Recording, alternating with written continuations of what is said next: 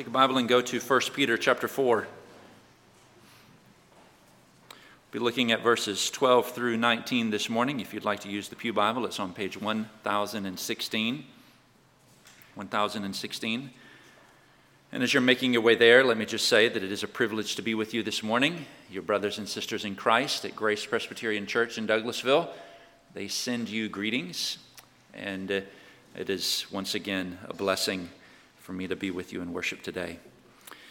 1 Peter chapter 4, verses 12 through 19. This is the word of God. Let us give our attention to it.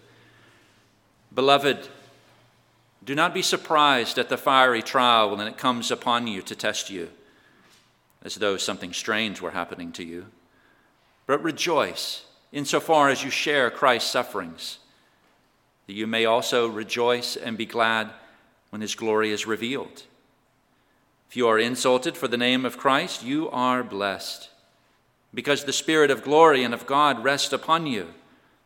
But let none of you suffer as a murderer, or a thief, or an evildoer, or as a meddler. Yet if anyone suffers as a Christian, let him not be ashamed, but let him glorify God in that name. For it is time for judgment to begin at the household of God. And if it begins with us, what will become the outcome for those who do not obey the gospel of God? And if the righteous is scarcely saved, what will become of the ungodly and the sinner? Therefore, let those who suffer according to God's will entrust their souls to a faithful Creator while doing good. Thus far, God's holy word. Let's pray. O Lord, our good and gracious, merciful and kind King, we are grateful, grateful for your word. And we ask that you would help us to feed upon the heavenly food that you have provided here. Would you nourish us upon Christ? Would you instruct us in the faith? For we ask it in Jesus' name. Amen. Please be seated. I probably don't have to tell you, but we live in a day where there is a lot of confusion, a lot of confusion regarding what is the church called to do. Is she called to be a social club? Is that it? A political action committee? How about a production place for movies? Or maybe a promoter for local business? A coffee house that fosters community, a, a, filling station of some sort where people can go and kind of get their experiential fix. Is this the church? Well, the answer is no, obviously. The scriptures give us a very different perspective on what the church is called to do. For example, be word focused. The Bible is to be the foundation for any local congregation because it is a sure, illuminating, true, and divine word. We could also say that the church is called to worship God, right? to do so with a grateful heart, especially in view of what the Lord has done for us in Jesus Christ. We're to do it with reverence and awe, in spirit and in truth, sincerely and according to Scripture. And most definitely, the church is called to be evangelistic, yes? Seeking opportunity to speak about Christ to those who don't know him. But today, today we come to something else a churchly calling that impacts every single person in this room in a tangible way. Our text this morning reminds us that we as the church, are called to suffer well. What does that look like? What does suffering well entail? We might ask. Three things from our text. Three. To begin with, it involves rejoicing in suffering. You might already know that Peter's original audience was one that knew the meaning of suffering they were very familiar with it. They were facing persecution because of their commitment to Christ.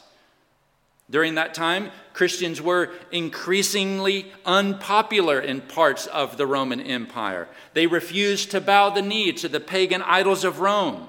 So, as a result, they were relationally ostracized, socially mistreated, verbally assaulted, and there were threats of much, much worse. They were suffering. Life was hard for these Christians. Besides dealing with the normal effects of living in a fallen world, you know, like broken bodies and broken wills, they had people that were seeking to break them. And so Peter begins this section, very importantly, in verse 12, by calling them beloved. And don't miss the significance of such a declaration. To these weary saints, he identifies them as dear to God, as those who have the Lord's eye, as ones to whom God has set his unwavering affection upon, his unending and unapathetic fondness. As the children's song says, his love for his people is deep and wide. It's active, it's persistent, so much so that Peter turns this truth into a noun in order to identify their current state. They're not simply loved, they are the beloved ones, those upon whom God has set his ongoing affection. And think about for just a second the comfort that such a statement must have brought to these believers. Times were tough. They were, they were being pressed from various sides. But with this one word, beloved, they were being reminded God loves you. He loves you. No matter what your circumstances are, He will not forsake you. And maybe today you've come here and you need to hear that same word assuring you that even though you're suffering for the faith, being ridiculed by others for being a Christian, or maybe it's just that you're being squeezed by the pressures of life, God has not forgotten you, dear believer. You are His beloved. And no matter what suffering you face in this life, that will not change. The cross of Christ proves it. The resurrection of Christ secures it. But you might wonder then if I am a part of the beloved, why am I suffering? Why am I encountering trials and tribulations? Peter says, look at verse 12. Do not be surprised at the fiery trial when it comes upon you to test you, as though something strange were happening to you. He declares, the fact that hardship has come upon you, it, well, it shouldn't be a shock. Because this is a cursed world where suffering in its various forms is a reality. But for the Christian, that hardship serves a particular purpose, he says the testing and purifying of faith. That means that God takes your trial that you're going through right now he takes it into his fatherly hand and he uses it for your good. So then, just because others marginalize you or mistreat you because of your faith in Christ, or because hardship in a variety of forms has come upon you, that doesn't mean that the Lord has moved away from his previous commitment to you. In fact, listen carefully because he takes the troubles that come upon you and employs them for your benefit, surely that is further proof of his faithfulness and goodness to you. When pressed, then, do not doubt his affection, his dedication. Instead, Peter says something that is surprising something that is antithetical to our therapeutic culture, something that is seemingly at odds with what you and I would naturally think. He declares, verse 13, but rejoice, rejoice In suffering, praise God. Now, you might be thinking, what? Did Peter really say that? Did he really declare, Bless the Lord in the midst of persecution and in the face of personal trials? Well, you can see it for yourself. He says, The answer is yes. Peter didn't stumble over his words here. He said, Rejoice, rejoice, insofar as you share Christ's sufferings. So, for example, did Christ's body break? Yes, upon the cross. Is yours breaking right now? If so, rejoice. Was Jesus emotionally grieved? He was on the cross. Are you emotionally grieved? Praise God. Was Christ reviled and verbally assaulted? Absolutely. Are you at school or at work or in your family experiencing something similar? If so, bless the Lord. And I, listen, I know that this sounds strange. I, I know. But rejoice in suffering like this because in it you are following in the footsteps of your Savior who understood pain and sorrow who experienced the world's maltreatment. And if you are encountering similar things, you are walking the same road as Jesus, who was humiliated, brought low, and battered by those who hated him. If that is you, like your Savior, suffer well by rejoicing much. In doing so, you show the fruit of genuine faith that does not doubt God in trials, but worships Him in trials. And do you know what doing so will produce in you? You know perseverance.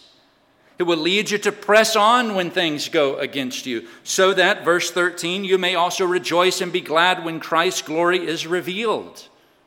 Joy amidst suffering is hard, it goes against the grain of our natural tendencies. But when we do it, we manifest evidence of the Spirit's work within us until that great day when there will be no more troubles. There will only be joy, astounding, ineffable delight. But we're not there yet. So, verse 14 if you are insulted for the name of Christ, and we could add, if you're generally suffering in this world and you're not buckling to society's stress to doubt God's goodness or to compromise the faith, you are blessed, Peter declares. Why? He says, because the Spirit of glory and of God rests upon you. You know what that means? That means that the same Spirit who filled Jesus to joyfully press on fills you the same spirits who, while staring at the reality of the cross, empowered Christ to declare, Not my will, but yours, O Father, be done. That Spirit empowers you also. And the fact that you are rejoicing in the face of adversities shows it. It reveals that the Spirit is at work in your life, He is enabling you. Therefore, Keep blessing God. Keep praising Him. Keep showing this kind of spirit produced fruits. Keep following in the footsteps of your Savior.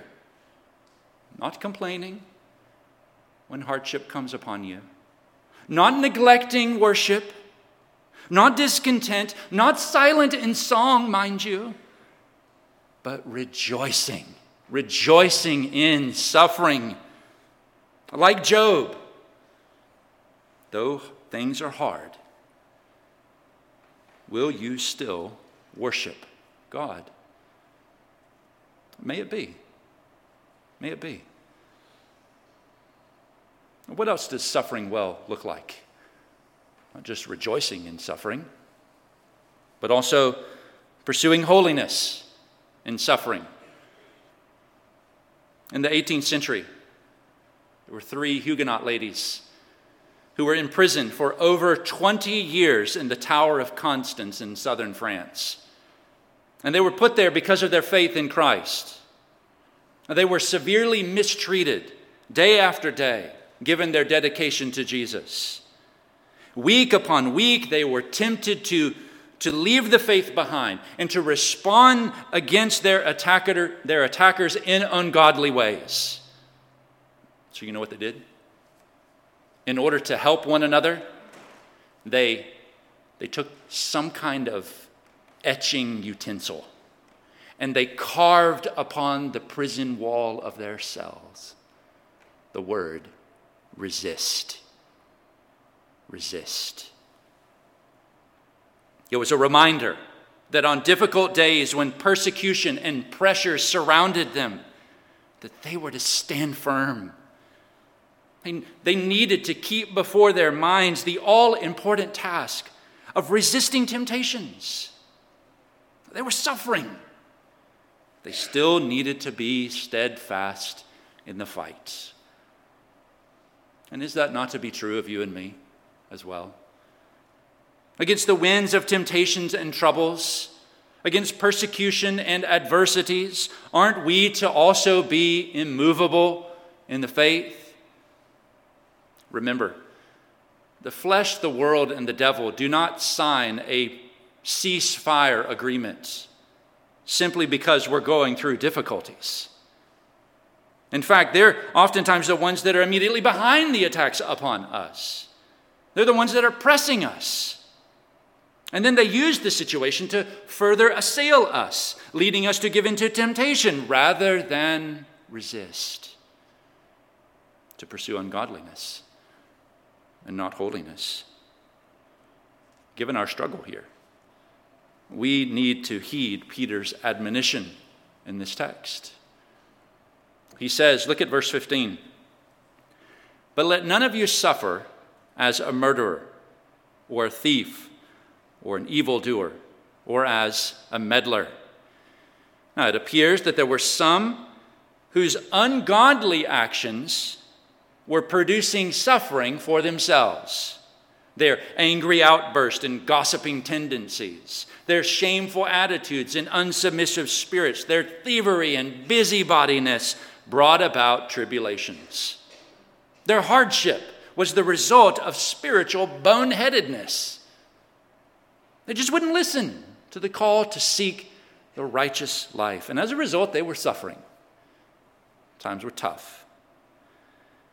Parents, we might liken it to a seven year old who tells somebody, Life's not fair. My parents took away my favorite toy. And then when they're asked about it, you realize that it was because they socked their sibling in the face with that toy. Or, or they told a lie regarding that toy. Similarly, when we face troubles because of our transgressions, it's our fault. It's our fault. It's the consequence of sin. But if it comes because we're being true to the faith, well, that's different. Verse 16, look there. Yet if anyone suffers as a Christian, let him not be ashamed, but let him glorify God in that name. If you are enduring adversity because of obedience, you have no reason to be embarrassed. If you're being faithful in word and deed, and as a result, society is mocking you or rejecting you, don't feel bad. Instead, praise the Lord. You're being treated like, you know, some of the saints of old. Think about Meshach, Shadrach, and Abednego as they stood before Nebuchadnezzar in the fiery furnace. Thousands of those who had submitted to emperor worship and idolatry versus how many? Three faithful followers of Yahweh. Can you imagine the comments that must have been made? You guys, you're a bunch of nobodies. You're completely alone. You're, you are irrelevant. You're unimportant. What in the world can you three do?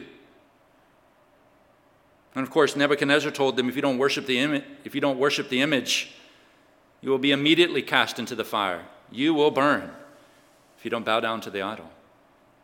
Do you remember what they did? Do you recall how they responded? They stood firm. They didn't buckle in holiness, conforming to the Babylonian way of life. No, they honored the Lord and sought righteousness, even if it costed them their lives. Well, what about us? Will we pursue holiness even as we suffer? Maybe right now you're being pressured by a family member, a coworker, someone else.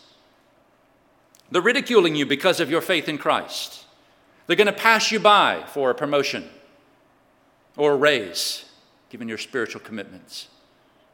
What will you do?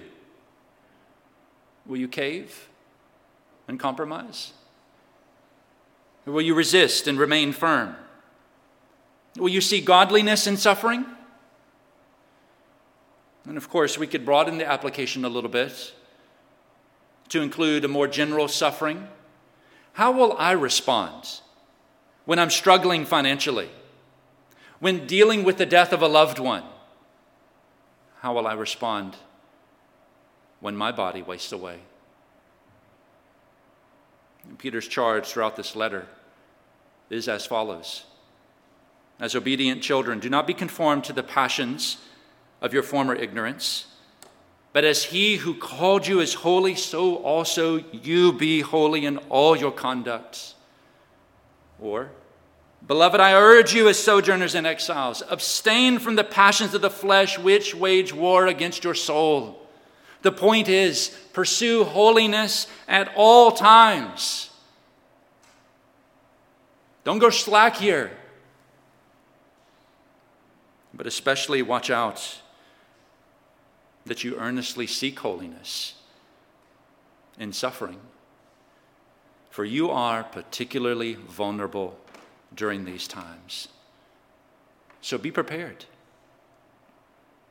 And in order to help us, help, help sober us regarding this, you know what Peter does? He gives a hard warning. Look at verse 17. For it is time for judgment to begin at the household of God.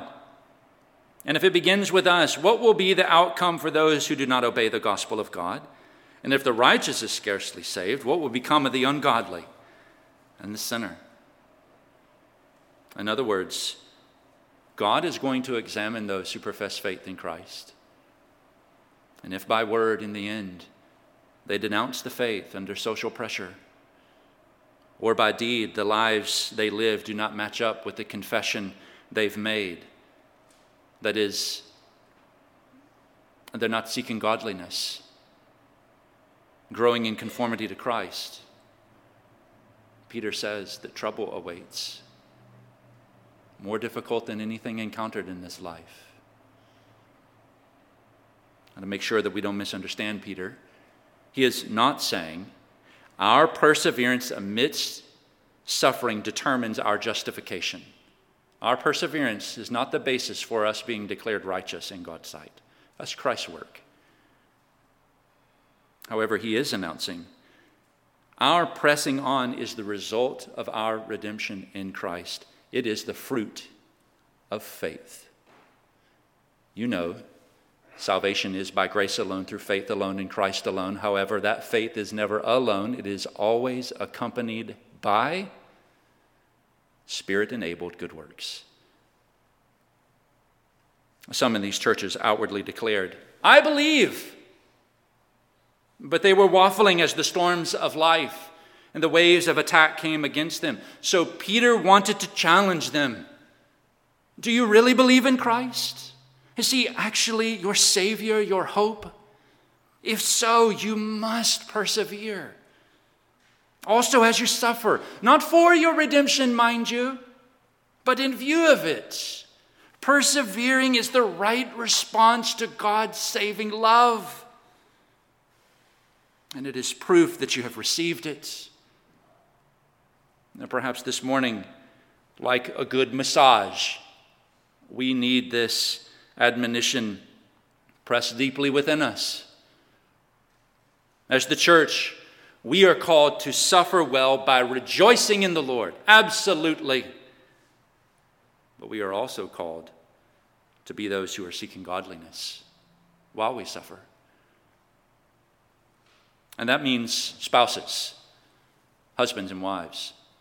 That means that even as you suffer, you continue to give and serve one another in your trials. Believers, it means that you remain firm in sexual purity when the culture mocks you for doing so. It means that, Christian, that you guard your speech even when others think that you are just being a goody two shoes. It means that you be faithful while enduring a variety of hardships. And that, like these three ladies mentioned earlier, you suffer well by resisting. Resisting the temptation to compromise by pursuing holiness and suffering. But one last thing, briefly. What else does suffering well entail? It also includes trusting the Lord in suffering. And as we begin here, I want you to think for a second. Think about in 1 Samuel chapter 1.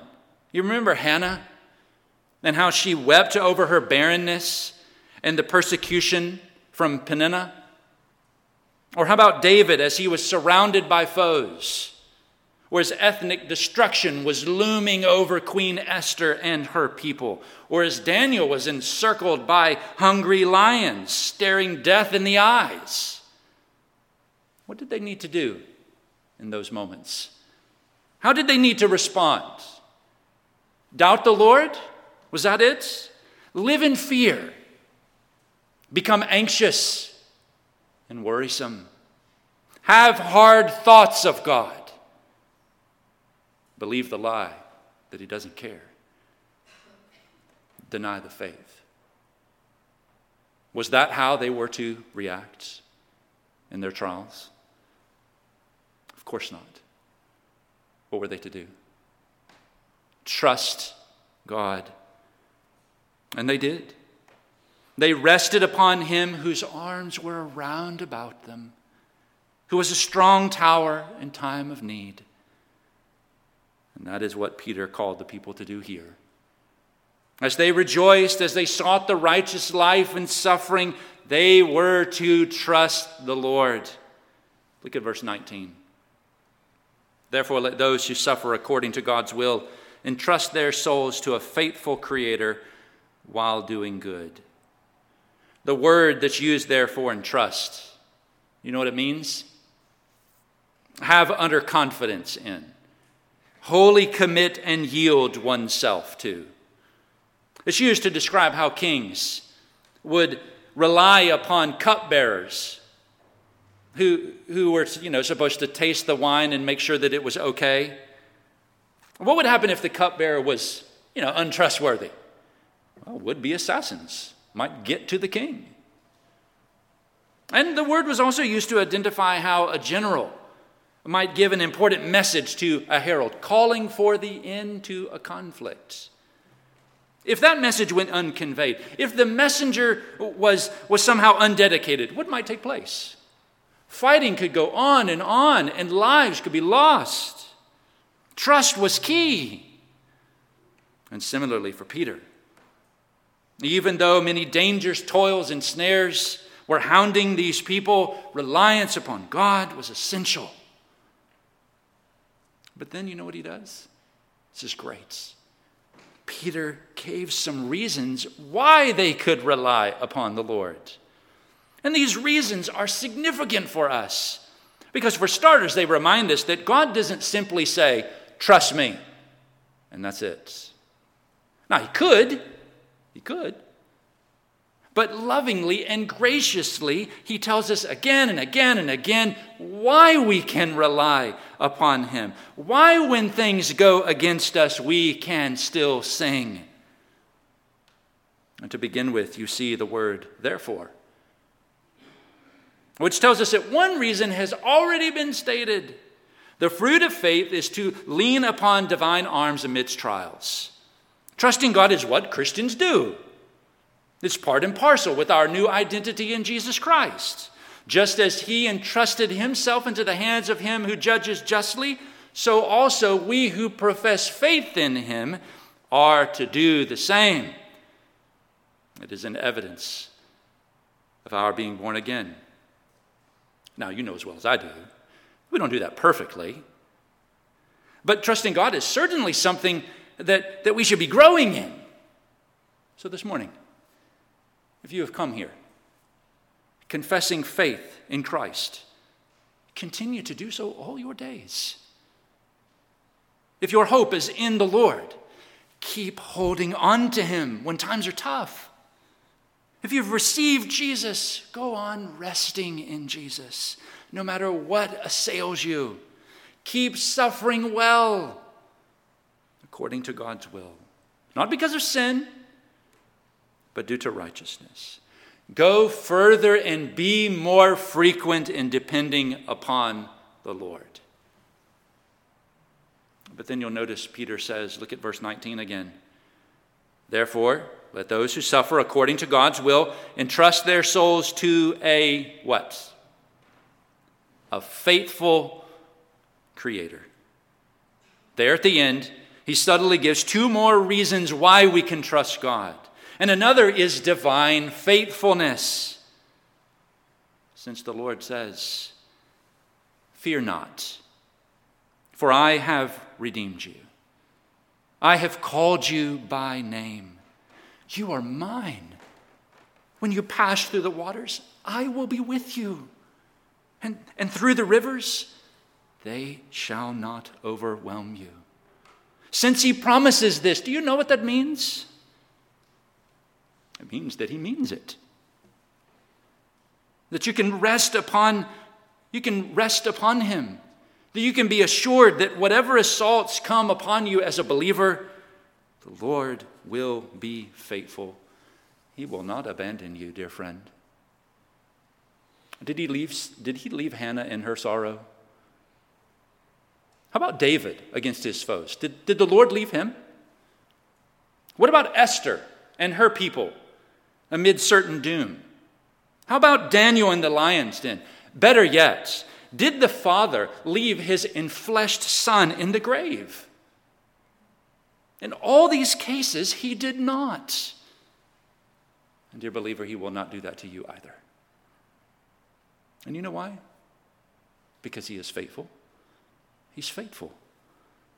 His commitment to you is dogged.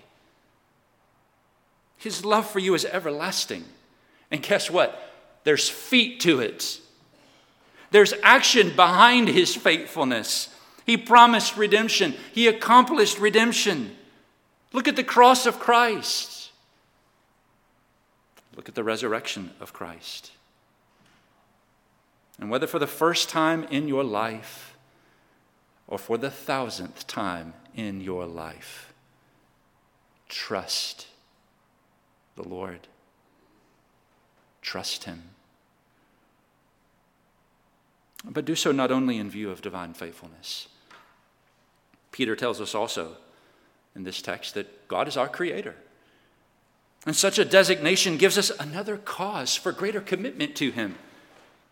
Because it's not simply that God is willing to help us, but also that He is able to do so when high and stormy gales come against us. He is faithful enough to come to our aid, and He is powerful enough to come to our aid. And how does Peter know that? How do you and I know that? Well, God spoke the universe into existence. That's how. With words, molecules merged, stars were formed, lands were shaped, animals were given life, man was made in God's image. The greatest profundities of the cosmos came into being by his utterances. That is power. And that is the Lord who comes near to you in suffering. So trust Him. Trust Him. It's a command that is given oftentimes in Scripture. Do you know why? Because we struggle to believe it. We struggle. In this fallen world where afflictions and adversaries assail us, part of the church's calling is to suffer well. Yes, by rejoicing in suffering and by pursuing holiness in suffering. But to do either, we must also be trusting the Lord even in suffering. Are we doing so? As sorrows rise and troubles roll, are we clinging to our loving Savior, brother, and friends? Are we lifting up our eyes to see Jesus amid our distress? Moms and dads, maybe right now you, you feel the pressure of raising your children. It's been a hard week, and you need help. Husbands and wives, maybe it's been difficult this week. Perhaps in your job, you feel squeezed. It could be that suffering has taken a hold of you. A text like this is calling us, calling us to rejoice in our trials, pursue holiness in our tribulations, and trust the Lord in our troubles. May God help all of us to do so. Let us pray. O God in heaven, We come to you this morning recognizing our frailty, our weakness, seeing in this passage the reality that we suffer